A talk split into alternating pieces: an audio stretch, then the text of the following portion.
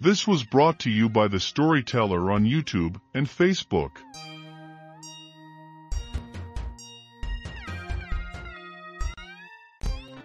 Though we spent so much of our time at Uncle Vanta's camp, on most days we also went to the main one because Uncle Vanta frequently had work to do there, people or animals with injuries or illnesses. I loved those times, especially when we stayed long into the evening and partook of traditional Romani zumin, which is a sort of stew or thick soup. After we had eaten, tales would be told round the fire, and we would all crowd in and warm ourselves at the prospect of ghosts or gals creeping up behind us. Then the fiddles would come out, and we would sing and dance.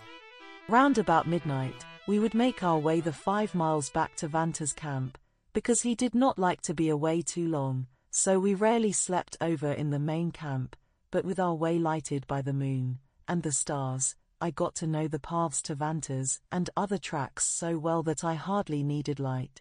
On those evenings, my very favorite thing was the traditional gypsy dancing. There was one small girl called Rupi whose dancing was astonishing. I suppose she was perhaps 10 or 11 years old, younger than me anyway, when I first met her and sometimes I dreamed that one day, when she and I both grew up, we would marry. I would have liked that. We were kindred spirits, she and I, and though I now love Zuzi to my very soul, that love came from the need to protect each other from evil whilst Rupis was the love of joy and freedom. Oh, those dances, if only you could have seen them.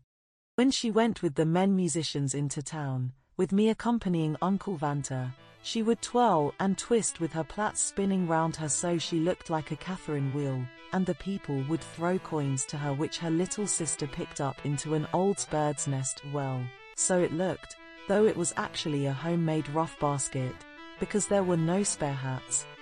But beside our fire in the evening, her dancing was altogether different, for it was proper gypsy dancing just for us, and we understood its meaning even when done by a ten-year-old. Sometimes she was a flower in the breeze, her plaits out, her wild hair flowing round her face almost like a gauze mask, and you could smell the sun, and the pollen, and imagine the seeds blowing from plants. Another dance, she was a young filly, tied by a rope, and desperate to escape, her head tugging and receding, her legs pushing the earth to try to snap the rope. Another was as a young deer in the forest, first grazing ever watchful, twisting and turning, ever looking for enemies, and at the sight of one, leaping and bounding. Or she was just a little gypsy girl, cavorting, jumping and twirling for the sheer joy of being alive. One she called Leaves in the Wind, and she really did make herself look like an armful of leaves, twisting and turning, and blowing and landing. To tease me, now and then she would do a special dance for me which she called Prefakani Foxy. That dance was different from all the others or so I thought, because it was my special one.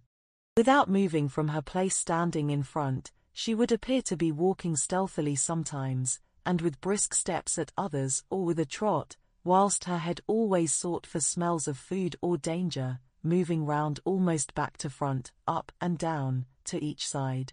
Then she would give a sudden leap in the air, a fox after a butterfly, and twist round and round as a fox chasing its own tail. Oh, how that little girl could dance, oh how I miss her, and weep for little Rupi. Her full nickname meant Silver Feet, but Rupi said it all. Her little sister's full name, the girl who collected the money, meant a pretty flower, but it was always abbreviated to Rakani, or, more usually, Rake. I was so happy, it felt like heaven. Then the grey wolves came, and they devoured Silverfeet, and Pretty Flower, and Petal, and Lazzy, and all my friends, and all my relatives, and even Granny who I'd thought was indestructible, and, and me, in a sense. I'm sorry, I can't help the tears. Can we pause a moment?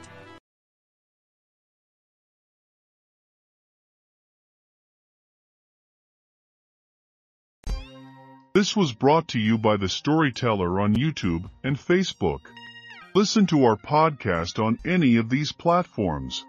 Anchor, Breaker, Overcast, Pocket Casts, Radio Public, Spotify.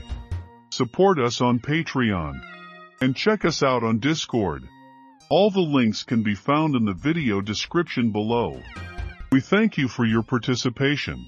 If you enjoyed, please like, subscribe, share, make comments. We love feedback.